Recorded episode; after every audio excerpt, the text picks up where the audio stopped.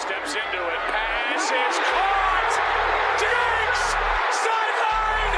Touchdown!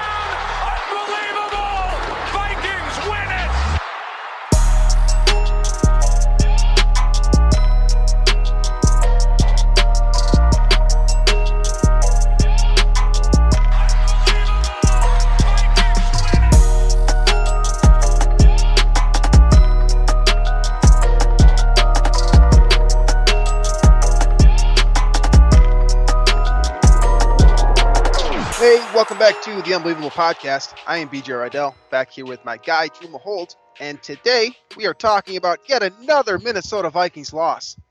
Unfortunately, but this game was a little bit more fun to watch, I think, and I think most of you would agree with me. Um, your Vikings ultimately went down 31 to 30 at the hands of the Tennessee Titans at US Bank Stadium yesterday.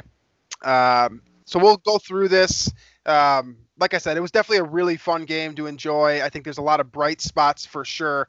Um, with that being said, an 0 3 start is still an 0 3 start, and you know we have to we have to keep that in mind when we're kind of breaking down what this team is and what kind of future that they have, both in the near future and uh, the you know the long term future as well. So um, we'll do our typical thing, breaking down each you know the, the key players of the game, and um, we'll come to co- come to some conclusions here and kind of see where the Vikings are going from here. So um, all right, let's get it started then. Uh, we always start with the quarterback, so let's do just that with uh, Kirk Cousins, who had, I'm going to call it an uneven performance because there were definitely some highlight moments for Kirk, um, and there were definitely some moments where I was really, really, really frustrated. Um, not just as a fan, but as someone who thinks he knows stuff about football, I felt like Cousins just wasn't doing very, you know, standard things. Um, not making the. I'm just going to get right to the point. I think his pocket presence is trash, and I've and I've had just about enough of it, and I'm sure we'll get more into that. But but Drew, you know, 16 for 27 for Cousins, 251 yards through the air. That's a 9.3 average. Um, the touchdown to interception ratio of 3-2 isn't awesome. He only took two sacks despite the offensive line, which also was not awesome. Um, and he gets a quarterback rating of 96.4. So uh, that sounds great on paper. I mean, was he as am, am I wrong to suggest that Kirk Cousins did not, you know, fulfill I suppose the expectations of an 84 million dollar contract uh, with this performance against Tennessee? So the the issue with Kirk Cousins is that, and I think I've I've fallen victim to this, and I believe you have as well, and I think a lot of the Vikings followers fans have is this idea that Kirk is going to save the day, you know, when the defense doesn't show up, or this idea that Kirk can be um, that you know save the like you know kind of carry the team when nothing else is going well, right? Um, and that's you know understandable because you pay a quarterback that much money. That's kind of what you want the quarterback to do. But when you look back at when the Vikings signed this guy, uh, I, he was basically there to sort of be that last piece, be the complement to the rest of the roster. Um, and so the expectation should never have been because for Kirk to carry the team because he just his, he's never really done that um, in his career. He's put up big numbers, put up big stats, but he's needed things around him to do that. Uh, whatever you want to think about Washington, you know, prior to uh, Kirk moving to Minnesota, he did have some weapons out there to work with. The offensive line was not horrible by any means either. So uh, it's not like he, you know, the the supporting cast there, it's not bad. Uh, at least it wasn't in my opinion. And so he comes here, um, and this I think is the worst situation that he has been in in his career. And so for us the to worst expect situation him- I've been in my career as well, by the way. Well, yeah, good point. Uh, Sorry, keep going. so for, for us to expect him to rise to the occasion when the odds are stacked against him, that's never been who he is. Uh, and so I, I think it's just it's it's naive of us to really like think, oh well, Kirk is did this last year in October uh, for four or five, six games when he had Dalvin Cook running at the best rate in the NFL. He had Stefon Diggs getting open better than anybody deep down the field.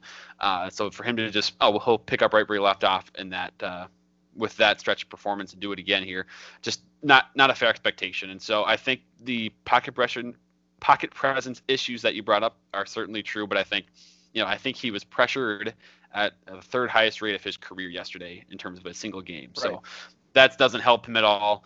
Right. Um, and of course the defense giving up big play after big play to set up scores that really it helped us that Tennessee when they got into Vikings territory didn't do a whole lot offensively because mm-hmm. it could have been a lot worse uh, the other way around. So, Kirk, uh, you know, it's it's give it me a grade. Give me a grade it, for Kirk. It's a B minus. You know, I mean that's this is a, I think it, what we're going to see is that's about a typical game. Maybe I give him some credit for a couple of those big plays, like the Thielen touchdown was really nice. Uh, and then you know finding Jeff- Justin Jefferson, targeting him a lot more. I'm going to give him credit for that just because I think that needs to happen anyway. When you got a young receiver, you want to see what he has in store. But this is a like you said, very uneven, a lot of good, a lot of bad. Uh, that's what we're going to be in for for the rest of the season. So I will fully admit that I think, you know, I admitted last episode that I hopped off the Cousins train, right? Uh, that holds true this week as well. And so I'm willing to fully admit that part of my opinion of Kirk is probably a little bit harsher than it was even just 10 days ago. It's just different now. I mean, I I saw I saw the floor and now I'm having trouble seeing seeing the ceiling and that's just it's it's hard to not be disappointed when you see guys like, you know, Joe Burrow for example. He's playing in his third game. I mean, he kept I, I'm not saying Philadelphia is good but Cincinnati's not good either, and Joe Burrow consistently found a way to make drives yeah. happen, with the exception of overtime yesterday. It's just very, well, very frustrating. That first game of the year, they play he played a tough Chargers defense. They should have had a field goal that would have sent right. that one into overtime. Like he's he's making the plays and making things out of nothing when he needs to, which is something Kirk has never really done. Right. So my point being then is, and you could pick any quarterback you want. Like if you want to pick Mahomes, Jackson, hell, Roethlisberger. I mean, I don't care who you want to pick it's just very frustrating to see that the Vikings quarterback, and this has never been the case with the exception of the one year of Brett Favre, the Vikings quarterback has never been a guy who can get it done in crunch time. I mean, yes, we have small, small, teensy, teensy sample sizes of this occurring. I mean, I'm sure Tarvaris Jackson had a couple of nice drives, right? And I'm sure that, you know, uh, Case Keenum, of course, has the Minneapolis Miracle, and like there's some major, major highlights and some cool moments for sure. I'm not dismissing all none of, it. None of it is sustainable. Right, that, and that's really my point here is that it's not sustainable, and that Kirk Cousins proved to me yesterday once again why it's not sustainable. And so it's not just his fault, but I, he's the face of the franchise, right? I'm gonna fault him no matter what. The Vikings lost. I'm gonna fault him. It's gonna happen. I don't care if you love Kirk. I don't know if I don't care if you hate Kirk. I mean, you have to you have to give you have to delegate fault here in some capacity, despite the fact that the offense put up what 460-ish yards. There's still some fault to be had, and yes, Garrett Bradbury, that snap atrocious. You got to know the snap count. I'm pissed about that too. But you know what? Like Kirk Cousins is in charge of that offensive line. Like he's got to get everyone on the same page going up to the line of scrimmage. So yes, Bradbury should have known the count, but also Kirk Cousins like do a better job. Like no one's even yelling. Like do a better job of making sure that your guys know exactly what's going on. This is critical moments. This is season defining at this point. We're in week three. The Vikings are 0 2 at this point. This is a season defining moment, and you have to go 35 yards in two minutes. You don't go one. In fact, you go backwards 17. That's unacceptable. I don't care who you who you are as a quarterback. I'd say the same shit about Tom Brady if he did the same thing. It's not it's not acceptable. And, and you know what? It's a product of a lot of different things. Like, yes, I'm sure the offensive line is in Kirk Cousins' head. Hunter Dozier sucks. Dru Samia is not a professional football player. I, it it sucks to have those two guys, you know, basically sandwiching Garrett Bradbury, who has been much better this year for what it's worth. But you've got three guys who I don't really trust, and then you got the two bookends who, again, for what it's worth, I think O'Neill and Reiff played fantastic yesterday and for the most part have been fantastic this entire year. So really this comes about the interior, right? So I will give Kirk Cousins some leniency for the fact that he doesn't have all pros standing in front of him, but you got to know that too. You got to know like you got to sense your surroundings. You got to adapt to what's around yeah. you. You got to deal with what you got. And he didn't do that yesterday, and that fires me up as a fan because I've seen Ryan Tannehill do it. If Tannehill can do it, so can Kirk Cousins. That's where I'm at. Well, see, he's never like Kirk has never been. He's never had the tendency to move around, right? He he stands there in the pocket, lets the, the statue, lets the man. reads, he lets the reads develop, right? And he, after a couple of them, I mean, at that point, he just goes to the reads, and if the sack happens, the sack happens. Like he, that's the problem, and that's what, what you see so many other quarterbacks do, and why they're so successful is they are able to when they they will feel things break down and get out of there, right? And Kirk has, like you said, there are just very small glimpses of these things happening. Whether it's the clutch drive when in, in crunch time, whether it's something like this where he once in a while will sneak out of the pocket and make a throw like the Thielen play for a touchdown, but you know, the, it, it's not sustainable enough, doesn't happen consistently enough that it carries over into you know sustained success. And so that's where you know you with with Kirk uh, in the crunch time situation that you were referring to that last drive where the Vikings had to go how many yards to get a field goal. Um, everything that could have fallen apart basically did. Uh, and so the one thing I didn't like too, now this is probably me taking something out of proportion here, um, but when Kirk was asked about it by the media, you know, because I think so what happened was was Zimmer said something about like this was a this was a disaster or something like that. The final drive, Right. and Kirk said something like you'll have to um, ask coach what exactly he's referring to, and it's like there's nothing specific that needs to be referred to. It was all a disaster. He doesn't Nothing get went right. it. He just Take doesn't some get it. blame as the face of the franchise. Take some of that, and and you'll be much more respected as the leader within the locker room. I know for sure you will be among the fan base. Uh, and I'm not supposed to be able to relate to Kirk Cousins right now uh, as an NFL professional quarterback making millions of dollars, but that's just the way I see things from my vantage point. And it's tough to anybody, right? Like that, that's one of the, the things that my key. I don't know if you want to get into a personal level here, but like a key value of somebody, and I'm judging them as a person. Like if I, you know, like them or don't like them, is if they can accept and be aware of their faults, right, and take responsibility for Right. them. I, you know, and it's really tough to root for somebody that doesn't do that. And I think Kirk has done all that most of the time in Minnesota, but in this instance, like, come on, you you you're the leader of the offense. Everything that could have collapsed did on that last drive. You got to take some responsibility for that. Yep. Yeah, I mean that's just another thing. I mean, I- I'll sign off on the Kirk Cousins segment of this podcast by just saying that I'm having a very difficult time. Like, not just like I'm having a difficult time liking Kirk on a personal level right now. Like, it's not just a professional for me. I just don't like him as the face of the franchise. I don't like him as the quarterback anymore.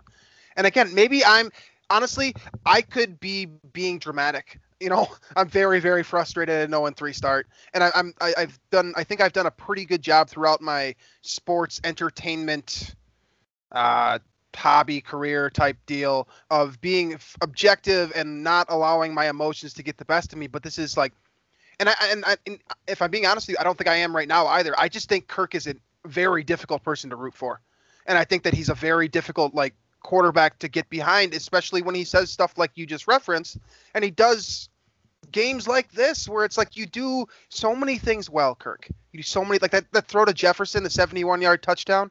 It couldn't have been much better. And of course Jefferson made it happen after that, but like or the throw to Thielen or the perfect spot that he threw to Rudolph in the end zone for that one-handed amazing catch.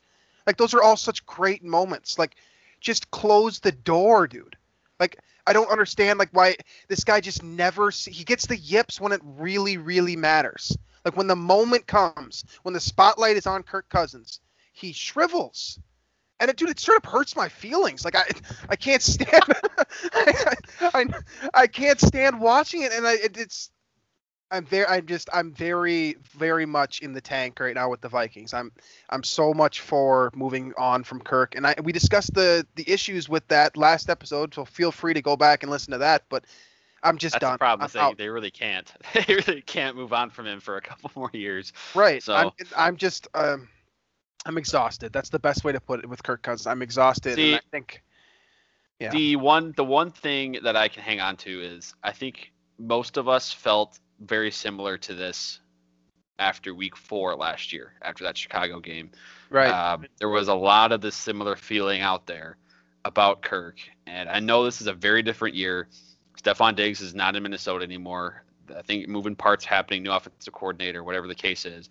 Um, the Vikings had wins at this point on their resume last year, but there was a, a growing sentiment, you know, okay, this when when is Kirk going to be done? Like this was before he had been extended. There was teammates calling him out, all this stuff after that Bears game, and there the the Kirk Kirkometer in Minnesota, uh, if you want to call it that, was very low, and it's very close to that point, if not lower right now. So maybe Kirk will find something. I remember that last last year, I think it was the Eagles game right after that, where he really uh, played with chip on his shoulder and made every single pass. And Zach Brown, I believe, called him out before the game Right, for the Eagles, right. and then got cut. So something like that. Um, maybe that's something that uh, Kirk can turn into a win in the coming weeks here. But man, it's it's not looking great right now because I mean, so many Vikings played well yesterday, and Let's talk about like that. That Let's should be do a that. loss.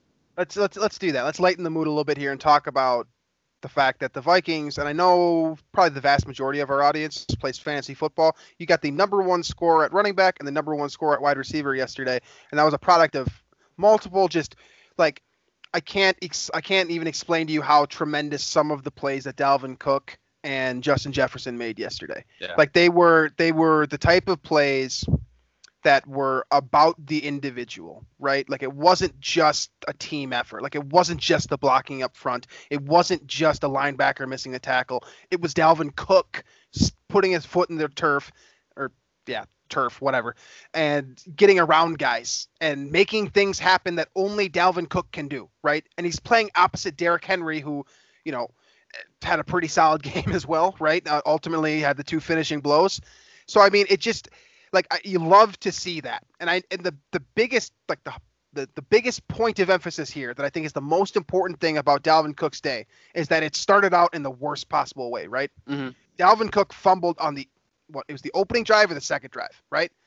Something he like that. could have let if that was Kirk Cousins, he would have let the he would have let the shit run down his leg because that's what Kirk Cousins does. Dalvin Cook, on the other hand, got back out there, and yeah, do do any of us like Mike Zimmer? Like I don't even know why he had to say, "Well, I would have, I didn't like that he fumbled." Well, yeah, Didn't like that. what? I did not like that. stupid, stupid comment. The dude averaged 8.2 yards per carry after that fumble. Okay, you know, like I don't. Dalvin Cook did everything and anything that you can ask out of a running back, especially one that's being compensated as heavily as he is, and he did it at an extraordinary level. It was it was so entertaining to watch. There is Mm. like that was as good of a running back performance as the as the Vikings franchise has seen since Adrian Peterson. And I, I think that's fair that it's right up there with some of Peterson's best. I mean, obviously you can think of the 296 or some of the moments from the 2012 season, but this Dalvin Cook game, 22 carries, 181 yards and a touchdown with that long score for 39 yards out. It's it's it, this is what you're going to get. This is the best you can do at that position. I don't like if you're if you're someone who believes that the running back position complements the quarterback position, Kirk Cousins is never going to get more help than he just got from Dalvin Cook. And that's probably the most frustrating part is that ultimately you lose despite the fact that yesterday your running back was probably the best in the entire NFL. Yeah, that was un- it was unreal. Like it was one of those where you you don't realize how much how many yards he's Yes. actually accumulating because it, he like you know when Peterson back in the day he would get, put up those 150 200 yard games by getting two runs of like 70 plus right and then the rest of the game would be like two three zero two like those type of games. Dalvin is not like that. He had a 35 39 yard touchdown. Everything else was chunks of 10 15 20 like he the, Yeah. the success rate is extremely high. And that's something that is a huge you know it sucks that it sucks that the running game is being uh, emphasized so much less in the NFL today because the Vikings are set with that zone running scheme. Like that's a positive out of all this. You know, Right. even in the first two weeks when it just hurt, you know, the Vikings could not run the ball because of the game situation. But the running game looks terrific right now. Uh, that that outside zone stuff, these offensive linemen is for what they might lack in pass protection. A few of them that are athletic enough to get out, move around, and and work in the running game. So that's working really well. That's fun to see. And Dalvin is electric, man. Get the ball in his hands, he'll make people miss. Um, and some, I, I'm still in awe of his speed to get around to the corner. It's Mhm. like I know his 40 time wasn't necessarily awesome uh, coming out in college, Solid, but right? there's something that you can. There's something that just it's a different speed when he's turning the corner versus guys that are trying to chase him down, and his the angles they take are always wrong. So that's fun to watch. Absolutely, absolutely. So let's talk about the other bright spot then. I think we covered Dalvin Cook pretty well there. I mean, straight up, just a fantastic, like an A plus plus performance for Yeah, Dalvin yeah. Cook. The only the only thing is that fumble, and I I had forgotten about it by the end of the day because of what he did after it. So, um, the other bright spot, of course, Justin Jefferson, right? Uh, seven receptions, 175 yards, one touchdown. Um, in his breakout campaign, right? This is uh, you know game three for Jefferson. He basically was not involved at all in the game plan uh, the first two weeks, which honestly draws a lot of con- lot of uh, comparisons to the situation that Stefon Diggs had when he became Yeah, relevant, that's right. You know, he was completely irrelevant until what that Denver game, and then he put uh, Yep. Ati- Aqib Talib on skates, and all of a sudden, you know, the rest is history, right? Um, so that in itself, you know, the the fact that my mind can go there, and the fact that Justin Jefferson is replacing Stefon Diggs, I know he's not Stefon Diggs. I'm not trying to be that guy, but he is replacing his role. And to see him do this at such a high level so early in his career, he was getting off of press. He was his release was tremendous. His routes were fantastic. He was wide ass open the entire day. The entire day. Right? The first 7 balls that got thrown to him were completed. And of course, you know, late in the fourth quarter when he got two more shots, both of them were incomplete, but I think that was someone else's fault. But Jefferson absolutely murdered yesterday. Murdered. That you can't ha- you really really can't have much better of a game than that as a re- as a receiver because the rest of your production is a- a product of the quarterback. He did when the ball was in his hands, he did something with it. And he has Yeah. and on top of it, he's an easy guy to like because he's so much fun too. I mean, I know that everyone was, you know, pumped when he's walking into the end zone dancing like DeSean Jackson, like praying he's not going to drop the ball, but you know, like how exciting is this player? I mean, you get this guy for at least three more years, right? And he's probably going to be with the franchise because the, the way the NFL is shaped and kind of the way that you leave an organization. I mean, Justin Jefferson, if he continues to play very well, he's going to be a Viking forever. And that's exciting to think about based off of just, I, I know it's a small sample size, right? I know it's just one game. I know he's got to string a lot more of them together for it to really start to be, you know, a true number two, number like number one threat. But this is highly encouraging. This is everything, everything, everything you can ask for out of a first round pick this early in his career. All things considered, it's even better. He didn't even have pre he didn't have preseason. This is basically game three of the preseason for Justin Jefferson. He's learned the playbook, he's using his skills efficiently, and he's connecting when he's asked to. How much more can you ask of this guy? He's an absolute stud yesterday. Yeah, and the, the other thing, like, so you mentioned the Diggs, like, did not play at all first, I think, three, two, three, four games. I think it was five. his his rookie year, something like that. Uh, and you look back at some of the other recent first round receivers, Patterson, Treadwell in particular. You know, they some in, in Treadwell's case never, but like in, in their cases, it took a long time for those guys to get big roles. Patterson's role was never really a wide receiver role, Right. uh, and Treadwell, you know, he didn't score a touchdown until two years into his career. Um, and so, I- mean, you could honestly say Jefferson has already surpassed Treadwell in terms of, you know, Vikings wide receiver legacy, if you will. Uh, and so that is super encouraging in itself. And it's so funny because I don't know if you saw the snap counts, but like first two weeks, Bisi Johnson was clear cut number two guy in terms of the number of snaps. And I believe, if I got this right, Bisi played five snaps on offense yesterday. And so, so. something maybe something clicked in practice something i don't know maybe they're just like you know what screw it something's got to change on offense we're going to throw to this guy a little bit more. I think that's what it was. maybe Really- that's what it was i don't know but this guy clearly can separate. He can make some things happen after the catch. That contested catch down the left sideline was super sweet. Oh, uh, yeah. he's not afraid to go up and get it against uh, other nfl cornerbacks. So uh, that's fun. That's fun to see. And you know again doesn't i'm not going to be you know it's uh, wide receiver a lot of it is dependent on your quarterback like the production you get the your career arc. It does depend on how you're being thrown the football. And so for him for his sake i you know i hope he can keep getting opportunities like that but man you're right he's fun to watch and easy to root for so good for him that was fun to to see and it's just you know and i liked how he again the taking blame thing man i love this because in the press conference he's like it doesn't matter how many catches or touchdowns i have we lost and I got to do better. And it's like, you know what? I don't know. I, I don't even remember if he actually messed up yesterday. I know the interception towards him may have been a missed route or whatever it was, um, but he owned up to that right away. And so that's the thing that's again really easy for to root for him. Absolutely. And you know the rest of the the rest of the receiving core played well too. Um, Thielen th- only three receptions, but he had the great touchdown in the corner of the end zone. Um, excuse me, 29 total yards. Uh, Rudolph, of course, had the amazing one-handed catch, but basically this was the Justin Jefferson show. That's kind of why we're highlighting specifically him. just another thing to knock Kirk Cousins while I'm at it, right?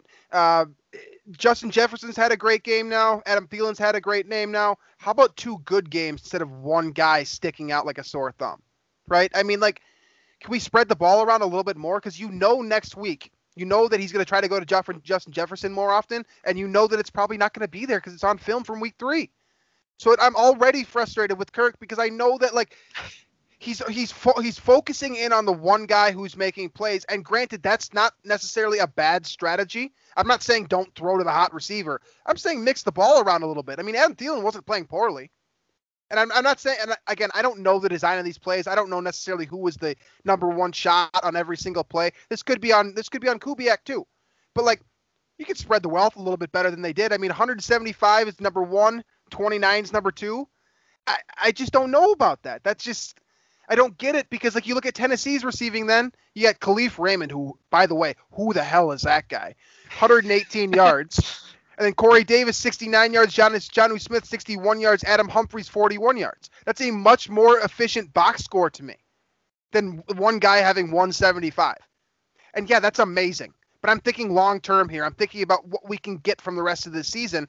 And I'm just saying, long term, if you only have one guy you're throwing the ball to, or you're honing in on one dude because that's what's worked for you, I'm just Yeah, saying it's I not going to work long term to hone in on one dude Yeah. every game. and I'm not. I, I haven't you know I watched all 22 or see. You know that could just be what the defense gave Kirk. You know I'm Right. not gonna. It could have been, yeah. It could have been. You know they could have been bracketing Thielen the whole time, and you know they were forcing somebody else to step up, and they just you know forced Justin Jefferson to be that guy the whole game. So maybe that was the case. Um, I don't know, but I will say this too. Thank you to the Philadelphia Eagles for drafting Jalen Reagor because I remember that on draft night. I, of course, a dra- dra- well, draft night. I remember this. Like the Eagles were up, and then they showed Justin Jefferson on the the ESPN broadcast, like celebrating with his family, and I was like, oh my god, well that was one of the guys I wanted for Minnesota right there, and now he's gonna go to Philly right before the Vikings. And no, he was celebrating actually the Vikings calling him, which was a complete, you know, 180 from when I had thought it happened. So that's cool. And Philly, of course, is paying for that at this point as well. They don't like, have any receivers to throw to right now, and so that's uh yeah, that's all I wanted to say for offense. Uh, Justin Jefferson's a stud. Dalvin Cook's a stud. Very Uh, encouraging offense- signs from everyone not named Yeah. Kirk Cousins, basically. And honestly, for what it's worth, like I know I know I've just been absolutely shit canning Kirk Cousins this episode, but like there were bright spots to his game too, and I think I highlighted a couple of those. You know, I mean, I, again, I'm frustrated, and part of this Well, is the problem sake here like as well. so but like w- w- we'll get to the defense, but like you know, in past Mike Zimmer eras, this is the, my transition to the defensive side here that we'll probably won't spend a ton of time on, but the like a 30 what it was what the Vikings put up 30 points Mhm. that wins almost any game at US Bank Stadium prior to 2020 with Mike Zimmer as head coach. they're coach. Like, 0 2, 0 2 this year when the Vikings offense scores 30. Before that, I think it was 24 and 0 or something like that. Don't fact check me on that because I, I I saw the stat and I'm trying to remember it. I, I know it was high, but they hadn't lost a game until this year when the Vikings offense scores 30. So continue. Yeah. So that's the that's the thing is so there's got to be some blame and that's a part of the reason like I love Mike Zimmer. Uh, it's very he's a very easy guy to root for. I love his attitude. I love his uh, you know his demeanor and kind of get after you, but still kind of really is a player's coach at the same time type of thing. Um, but with that said, like I didn't I didn't like how a he's like I hope he, I wish Dalvin didn't fumble, and then you know the whole like seems to be sort of placing blame on the offense for that final drive when your defense surrendered 30 Your defense. It sounds like he's Right. deflecting blame, honestly. This is is kind of what I'm getting at, and it it could have been now.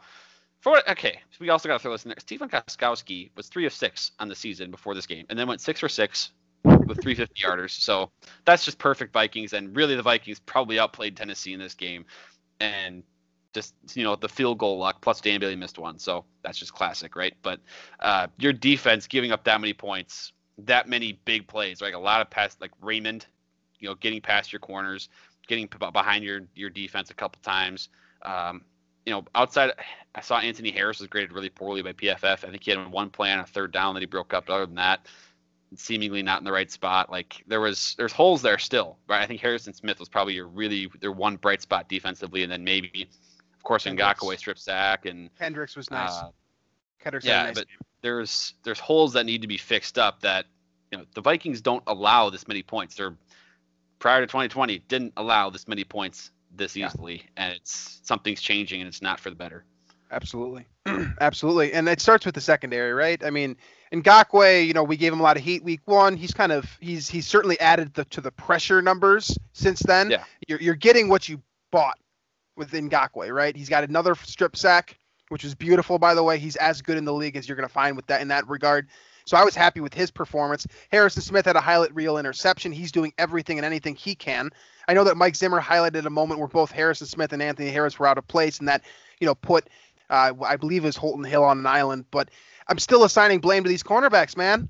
I don't think like Holton Hill. I don't know if the reason By the why way, Holton Hill should have had that pick six to ice the game at the end there. he absolutely should have. That's just another moment where like the Vikings could have win and didn't, right? And that's just very Vikings. But like Jeff Gladney for all of for how good Jeff Justin Jefferson was this this game, it, it was the opposite for Gladney. He was getting raked. The dude was being used all game long, and you know uh, I just listed the receivers for you: Kalif Raymond, Corey Davis, Corey- Jonnu Smith, who is Not AJ Brown. not AJ Brown exactly. I mean, I'm I'm t- I'm very like I, I'm I don't know what to say with these corners, and I know that I know Hughes and Dantzler were out. I know that Kris Boyd was playing injured, but Boyd, Hill, and Gladney all looked bad, straight up, just bad. Like I don't know how much better I can say it than that. Like we could go into the schemes and stuff, but like it doesn't change the fact that they they weren't covering their guys efficiently enough, and these guys we're not covering Odell Beckham Jr. here. We're not covering DeAndre Hopkins here. Hell, we're not cover even covering Davante Adams. We're covering Kalif Raymond. Who the hell is that guy? And you guys can't find a way to stick him between the what four of you that are out there? It's frustrating. It's hard to watch. And yes, ultimately this game, like it's not on Kirk Cousins because yes, he did generate 464 yards of offense, I believe. And the defense, you know, you should win. What do you have? 464 yards of offense. It, Like they did I- a nice job on Derrick Henry for the most part, right? Like I I, mean, so. he had he didn't break off the big giant run that he sometimes does when he stiff arms 12 people. Everything was contained. It wasn't like it was out of control. He just he he gobbled up yards based on volume, but Right. he was 26 just like, he, he was he was he was he wasn't an X factor. Uh, the X factor was Tannehill hitting play action passes deeper down the field. And to, now, for what it's worth, like the Vikings defense was, they allowed three for 13 on third down. That's darn good. That's elite, even. I think they might be top five in the league right now on third down. But first and second down are so bad that it doesn't even matter. So they keep, that's the thing. Like they allow so many big plays on first and second down that get the other team in field goal range and they make so many field goals. How many field goals did the Colts have last week?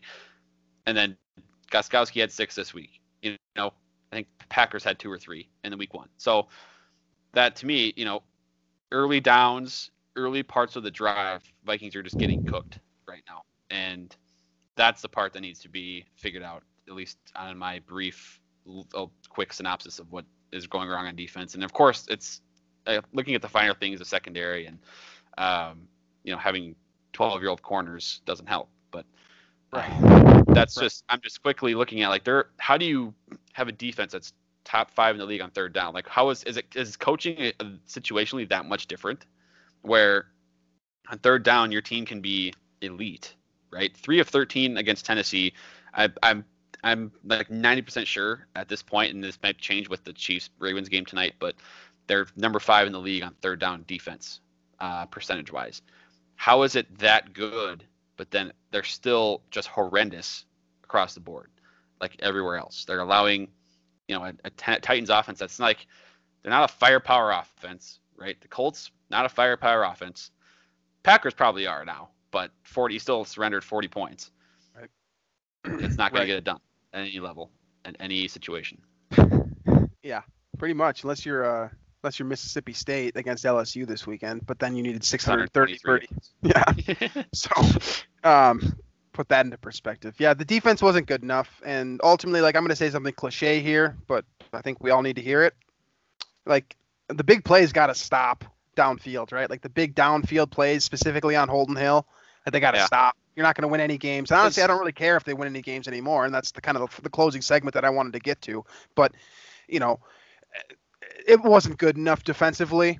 And for those of you out there like that are saying like this is on the defense, like I'm, I'm not putting this one on Kirk. Like I, I will give you this piece that yes, like the defense was not good enough for a even an above average quarterback to win most games.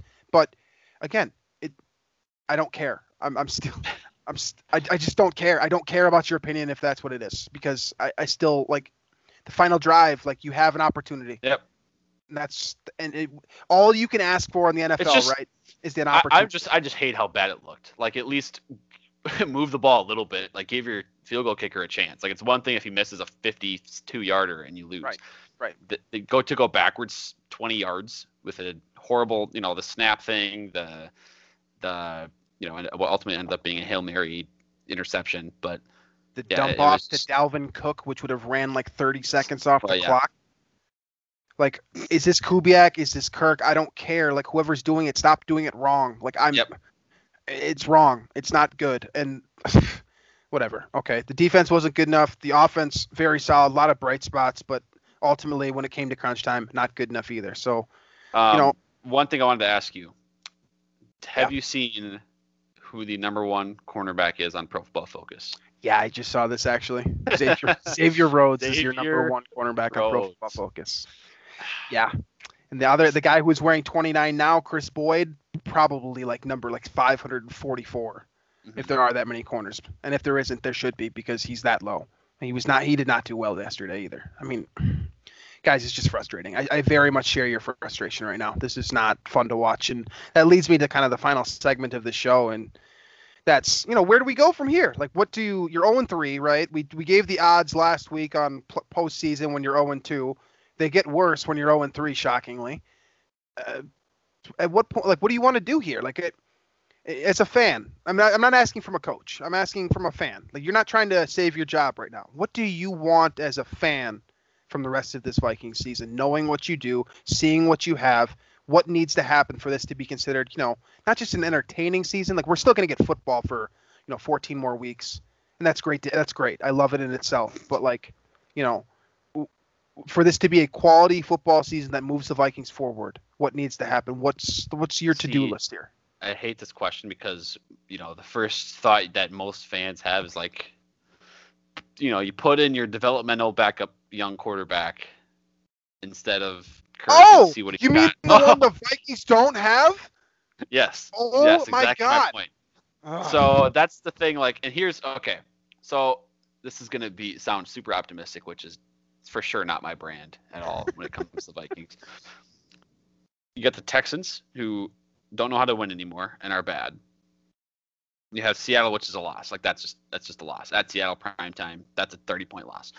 But then you get the Falcons, who also don't know how to win, uh, who are finding ways to lose, seemingly on purpose, the last worse couple than weeks the Vikings, worse than the Vikings, by the who way. are being accused of throwing games for trying to lose so bad.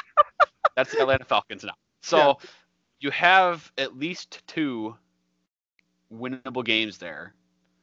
Then, you know, and, and Green Bay looks dominant right now. Mm. But then you get the Green Bay game, uh, and you get divisional games. And then you get an easier part of the schedule down there with like Jacksonville and home games against like Carolina and Dallas. And um, so there's the schedule gets a little bit looser moving forward in the next uh, eight weeks or so.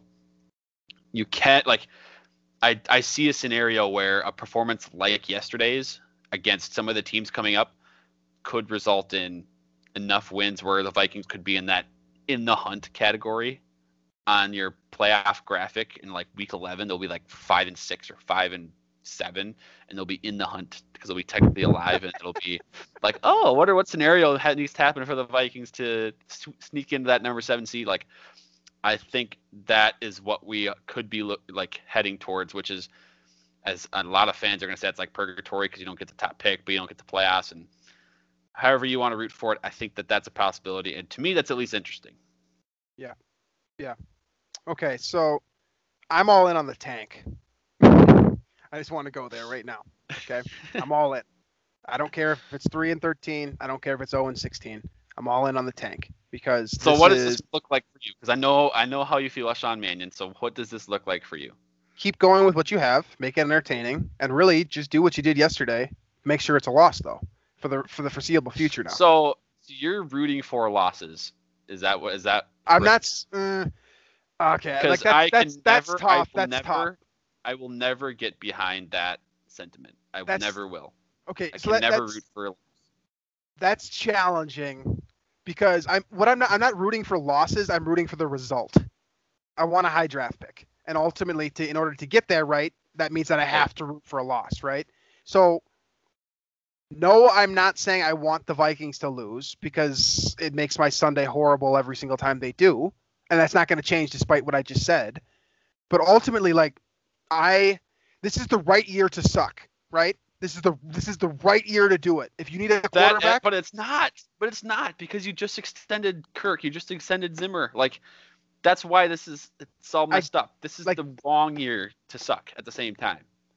yes, I'm you're talking about the Viking situation. I'm talking about the prospect situation, right? Like if you miss out on Trevor Lawrence, like let's say you get the two pick, you miss out on Trevor Lawrence, you still got a shot at what Trey Lance and Justin Fields, both who look very good, right? All three of which I'd rather have than Kirk Cousins. I hell, I'll pay Kirk Cousins. I'm not going to pay Kirk Cousins. I'm okay with the Vikings paying Kirk Cousins 41 mil next year, as long as they have Trevor Lawrence or Justin Fields or you know Trey Lance, whoever else. See. They can Yes. see and try out and uh, experiment. Okay, here's see what you got, little Yeah. young kid. Yeah, I- I, I understand. I will I will never root for a tank. I, I I just don't subscribe to that idea, and this even is true in uh, NBA what- where But let me ask know. you this then. So like I think you just asked me a hard question and I had to come to terms with kind of where I'm at mentally, right? If I say the same thing to you, I'm to I'm going to ask the reverse to you then. Like yes, you're not rooting for a tank. But let's say they go 7 and 9 this year and they they miss out on Yeah. an opportunity to get a franchise quarterback. Like, aren't you just going to feel shitty in April then instead of feeling shitty in October? See, I'm I'm I'm at this point. I think you saw it with like Mahomes, right? You see it with a lot of these recent draft picks, maybe Buffalo.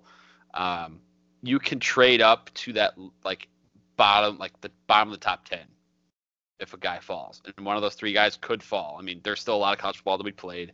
Trey Lance isn't going to get a season at this point. I don't think, right? Is FCS doing a season? Maybe it's in the spring. I don't know what he's going to do if he's going to play or not. So, uh, I, I think the, the the draft picks that Spielman has acquired will allow him to move up in that scenario. And so I think if the Vikings end up at say 14, right, that's where they're at in the first round. A, I think the the NFL draft process is like picking the players is volatile enough where you can still get a stud there. You know, Aaron Donald, J.J. Watt, Von Miller. Uh, Von Miller might be higher than that, but um, Aaron Donald, J.J. Watt were 10 to 15 range in the first round, and so Right.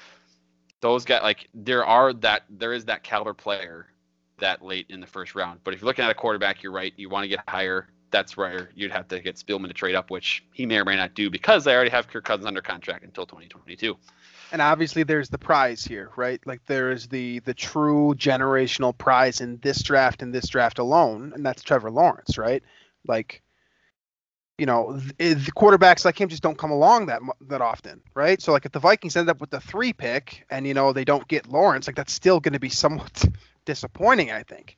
So yes i, I think i think you bring up a good kind of thought here because like you're right. Like i don't i'm never going to root for the vikings to lose. I'm not that type of person. I'm too competitive of a human being. Hell if you know i'll just say it. Hell i still believe they can turn it around at 0 and 3 if they get a couple things straight. Now do i realistically think that's going to happen? No probably not but i'm going to continue to root for it because it's not like the season's dead at the end of september. Like the odds say that you're pretty well screwed but like the vikings have been defying I just- odds forever. And granted, most of the times they defy odds, it's on the other way around, but they are capable of doing it. So I just I, and part of it's it's, uh, it's almost a principle thing for me. Like I can't I can't wrap my head around the, the idea that you would root for your favorite football team to lose. Like I just I, I don't and I, I understand the thinking. I I I I 100% do and I get it. You're looking ahead, blah blah blah. But like when I'm sitting there on Sunday with my pizza and my beer, looking at the football game on TV, like I, I can't be like, oh, I want Green Bay to win this game. I wish I Justin never- Jefferson had dropped that ball. Yeah, not gonna- I, you're I never gonna hear I me- can't. I can't do that. I can't do that, and I will never do that. But I, you know, we can do whatever you want. Like I feel like we got to this point a little bit last year with the Vikings after the Bears game, and then things turned around really quickly. So hey, maybe that that'll happen this week, and we'll figure that out when we talk about the the Texans, uh, who apparently are going to be signing Earl Thomas. So let's uh let's end on that note because I think that's a good optimistic note to again I mean like we're not tr- we're not necessarily trying to make these shows so like so dark and gloomy but like this is the situation right now right like I you know it's just this is tough right now it's it's tough and I don't have an answer either and I don't think anyone does so um hopefully things it's just improve, a I super super bad look. It's a super bad look when your franchise you extend your head coach, you extend your quarterback, you trade a second what was it, second round pick or something for second to fifth a pass rusher. You know, all these moves are win now. Uh, What is Danielle Hunter going to come back to? That's my question. What's he going to come back to? they should shut him down. They should. That would be the smart thing to do. Herniated disc does not sound good. Does not sound like something to play with. Uh, to be risky about in any situation, unless the Vikings do make some sort of run that none of us have has seen coming. But Yeah. I, they should shut him down, which looks even worse. Because apparently, you know, Zimmer's like, oh, he just tweaked his neck. That doesn't look great when it turns out to be a herniated disc. Yeah. And Yeah. you would think the team knew about this well ahead of time. I don't know. The trade certainly suggested that they did. But again, a topic for another day. Um, we're out of time here. So thank you as always for listening. Thank you for uh, kind of venting with us or listening to me vent, I suppose. Hopefully, I hit on a couple of pain points that you guys can agree with. And if I didn't, hopefully, uh, hopefully this gave you some sort of closure to that game. Um, Drew and I will be back later on this week here to talk about Houston, as he said before, um, and kind of what the you know what the preview of that out that game's going to look like. So until then, make sure to check out Daily Norseman and Climbing the Pocket. The rest of the content on those two networks. Uh, everyone's doing a great job in that regard. Uh, much better than the Vikings are doing in their jobs for what it's worth. So, um, Yeah. thank you for listening. You can find us on iTunes, Stitcher, Google Play, Spotify, um, anywhere else you find podcasts. And if you want to watch us, we're on YouTube as well. So, thanks as always for listening, and we will catch you later on this week.